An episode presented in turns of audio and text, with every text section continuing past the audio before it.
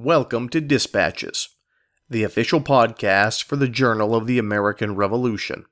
The Journal of the American Revolution publishes weekly online at www.allthingsliberty.com.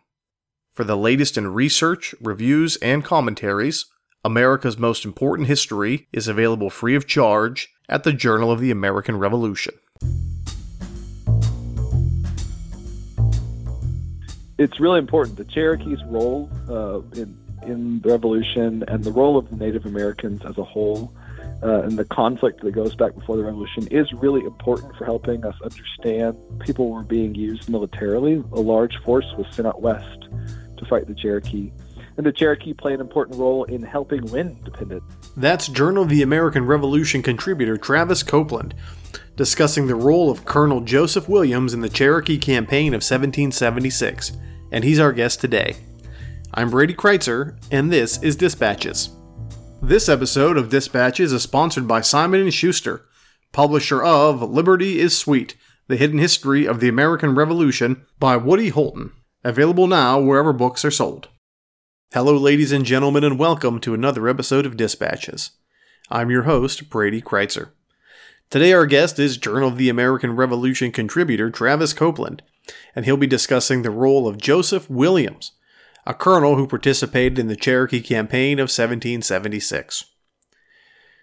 For those of you that have been listening to the show for a long time, Travis Copeland is sort of our North Carolina go-to expert in all things revolution, and he's written a really great article on a campaign that doesn't get a lot of attention because it didn't deliver the amazing sort of drastic battles and consequences that a lot of people anticipated. Needless to say, it's an essential piece of scholarship for getting a fuller and more complete understanding of the American Revolution in the South. The Cherokee were that important. So sit back, relax, and enjoy our interview with Travis Copeland. Travis Copeland, thank you for joining us. Thank you for having me. Tell us about your background. So I'm a teacher. I'm a North Carolina native. I teach American history, fittingly. I've lived in North Carolina my whole life. Grew up in North Carolina with revolutionary and colonial history around me. So I early on began to love history and really got into reading and exploring sites and visiting locations that had a lot of history. I love to read. I also just teaching in general. I love education, even as difficult as it can be in this maybe a moment of time in the pandemic, but I love teaching too, so I'm a teacher. Outside of that, I love nature, gardening, hiking, camping, anything that I can do that puts me outside. I enjoy being outside more than inside, but that pretty much takes up all my time these days, especially teaching's a lot, but also researching and writing is something that I love to do. I love doing that for the journal and occasionally being on the podcast. What first drew your interest into this topic? So Joseph Williams, a resident of the Yadkin, and we'll talk about him a bit more. He interested me from the beginning because I grew up on that side of North Carolina, and the local history has always intrigued me. You pick up a really well-written but maybe common book that surveys the American Revolution or the late colonial period, as you're getting into the war period, and you find a lot of those prominent people, Washington, Charles Lee, Jefferson. What you don't see as much is emphasis on the southern colonies and emphasis on the more local people that played really significant roles. Washington, Jefferson, and the major figures are really important, but I've always had and been hunting for untold stories of local significance or commanders that maybe played roles underneath more prominent or well-known figures. And so Joseph Williams is one of those people. Really, there's not a huge historic trail. He left behind a lot of stuff later on in his life and wrote few letters while he was living. It wasn't until the last year of his life that he started recounting many things. But someone like Williams, I just am always hunting for information and looking up. And sometimes things run into dead ends, but Williams has produced some narratives and things that need to be retold. And so with a combination of just looking and hunting and finding and doing all that reading and digging, following paper trails, as well as the local history growing up in Western North Carolina. Williams is from Western North Carolina in the Yadkin River Valley. And so that's a natural fit. I want to tell that story since I am familiar with that area and geography and walk the land he walked over there. So I began writing, and the first foray I had with him was the article I wrote for the Journal on the Battle of Shallow Ford. He was maybe present, maybe showed up late, but he lived close by when that happened in October 1780. It was a Tory and Whig skirmish that occurred. And so I just kept digging into stories that need to be told about him, and came to this one about the Cherokee Campaign. How did the Cherokee Campaign first develop? There are long roots with the Cherokee and Native relations, as we all know, in the colonial period as settlers move into the Carolinas. You can go back early into the 1700s and see conflicts that occurred. But those conflicts are all present, at least in the backdrop, the fight over land predominantly. As the colonist population grows, as the strength of their military grows, as they're moving west, they began to just squat on land or purchase land, and conflict grows between natives and colonists moving in. The Cherokee in this situation, the one specifically we're talking about, because there are many, are west North Carolina, south of Asheville, in the mountains. And so the frontier really is not, so we would think maybe the frontier is even on the other side of the Appalachian Mountains, but the frontier really is most of western North Carolina, including even some of the Piedmont. And the Cherokee and the colonists are contending for that land. Williams lives in that area, and so that's one of the reasons he's going to kind of be pulled into this conflict. One of the initial things is the higher up. Charles Lee, who was overseeing some of the responsibilities of Monmouth fame, was overseeing some of the southern colonies. He saw that the Cherokee were instigating conflict, and he wanted the southern colonies to take war to the Cherokee. There was also John Stewart, who was a loyalist, who worked as a British commissioner to the Indians, who was seeking to coordinate attacks both on the East Coast by the British and on the Western frontier by the Native Americans, by the Cherokee specifically. So as Stewart is meeting with these Cherokee, there is conflict throughout the spring. There are skirmishes and fights that break out that raise tensions. And the colonists get wind of this. They know that Stewart is working with the Cherokee, trying to coordinate conflict. And so they decide, and Charles Lee is one of the more vocal commanders that we're familiar with, that initiates, you guys need to send a body of militia into that country and subdue the Cherokee, or at least put them down for a time so that we can focus on the British on the East Coast. So this has kind of been going on throughout this year, and both sides diplomatically are contending for the Cherokee to join their side as the war is coming. This is 1776, so obviously independence is declared already. And so both sides are contending for the Cherokee to join with them, hunt with them, fight with them, allow them to use their land or supplies or support, anything that might be beneficial to conflict between Great Britain and the colonies. Talk, if you could, about Joseph Williams. How did he become part of this campaign? So Williams moves to the Yadkin Valley area, which is western North Carolina, just before you're getting into the mountains. It becomes hilly, but it's not. It's kind of Piedmont area, foothills. He moves there in the 1750s and settles in, marries. He maybe works at a trading store. He gets militia experience. He develops militia in and around that area. He gathers just Minutemen, I suppose, who need to ward off an immediate attack. But as this conflict grows with the Cherokee, there become more raids and more conflicts lower into the valley. Nothing that I'm aware of that Williams interacts with immediately.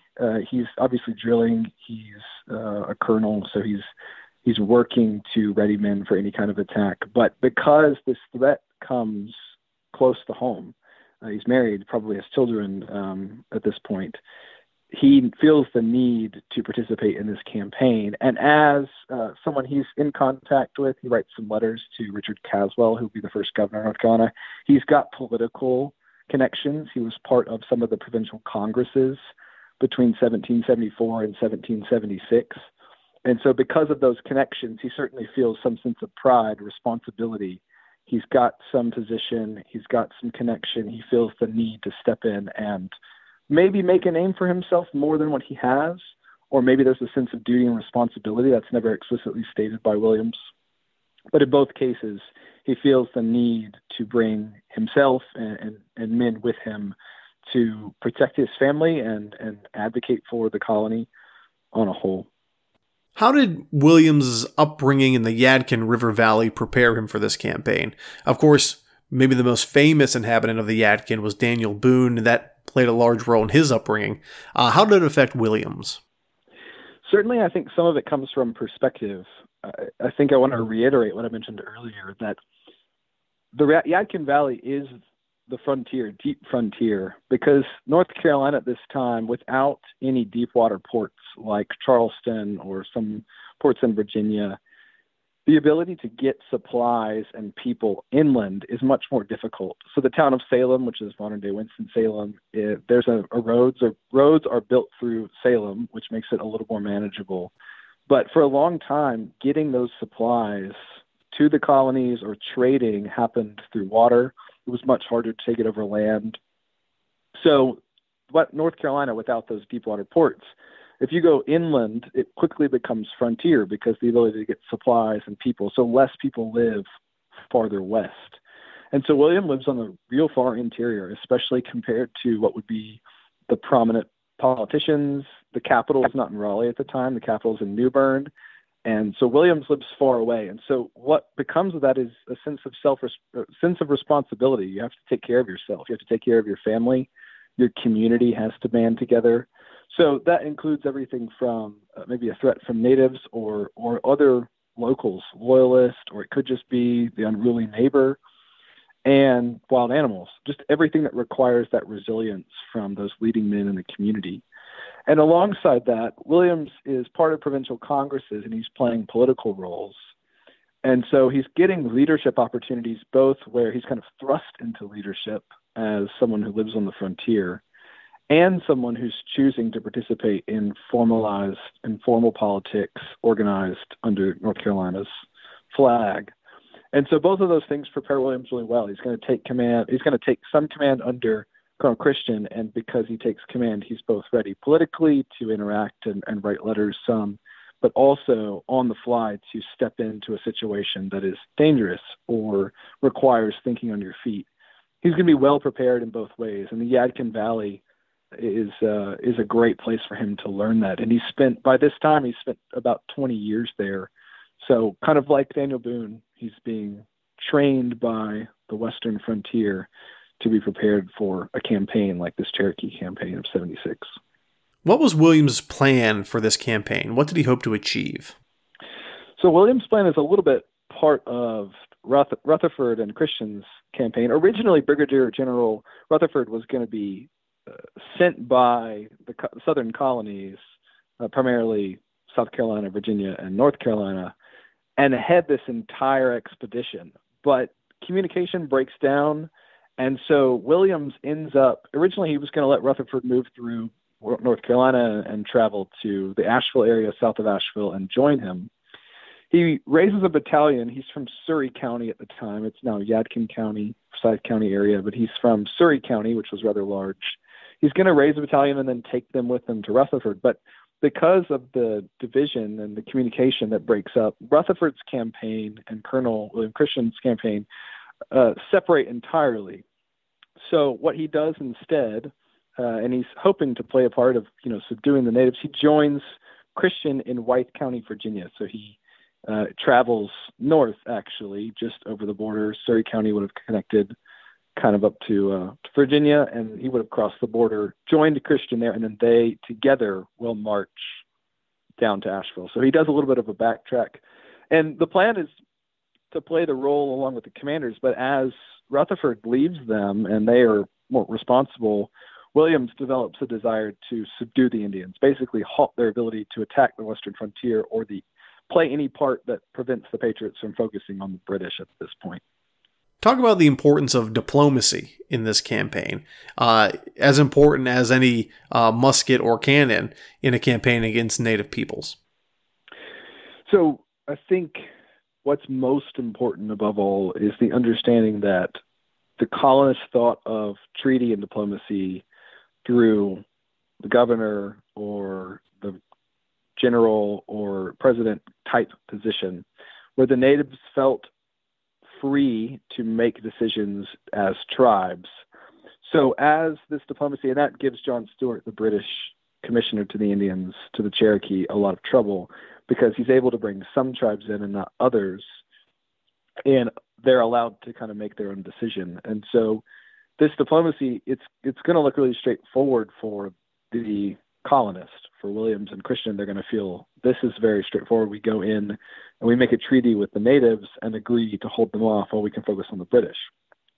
But what ends up happening is that some of the natives will make a treaty because there's very little bloodletting. Unexpectedly, there's very little bloodletting within this specific campaign. And what they'll end up doing is making a treaty with some of the native chiefs and some will not. And so it kind of muddies that agreement. There's a little bit of a tentativeness to it. Yes, we've made peace in a sense, but some of those natives that haven't made peace are free to join the British or free to make war on their own. And so there's a little miscommunication in that sense, which continues to happen throughout the revolutionary period as the colonists think one way about diplomacy and the native tribes, the Cherokee, or it could be Seneca or anyone else, think differently. And so there's a little bit of conflict that occurs as a result of this campaign. How did the campaign play out? Yeah, I can keep it short. I mean, there's no real fighting, surprisingly. I was, as I was doing this research and reading, just exploring the topic, even initially, I was very surprised by the lack of bloodshed. As they travel west and move south, this is west of Asheville that you cross the French Broad River that goes through Asheville and go down into, it's kind of Tennessee, Georgia, North Carolina, meet there in the corner. This is that area of the colonies. As they're marching, they really encounter no resistance. There's a few natives they can see in the woods from Williams' account, and they have no conflict. And as they continue to march, one colonist, because there are a few colonial settlements there, one colonist does arrive and suggest, you need to make peace. These natives mean no harm. But Colonel Christian, the commander, Williams' commander, brushes them aside. And Williams is maybe a bit disappointed by this. He kind of suggests that it would have been good to make peace. But they do end up making peace after they drop some militia off at Patrick Henry Fort, or they called it the Great Island, was another nickname for it. They dropped some militia off there because they realized they aren't necessarily going to need all of their men. So they stationed them at a fort to help protect some of these other little settlements, and they keep traveling.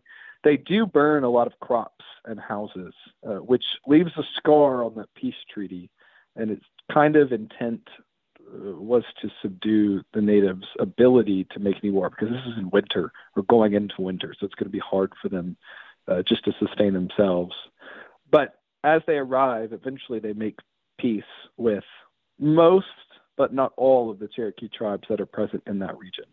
And that allows them to call it a success. They've burned crops, which prevents the natives from making war easily or in large numbers, because originally that was said that they were boiling flour and preparing for war, and now they don't have the food or supplies to do so.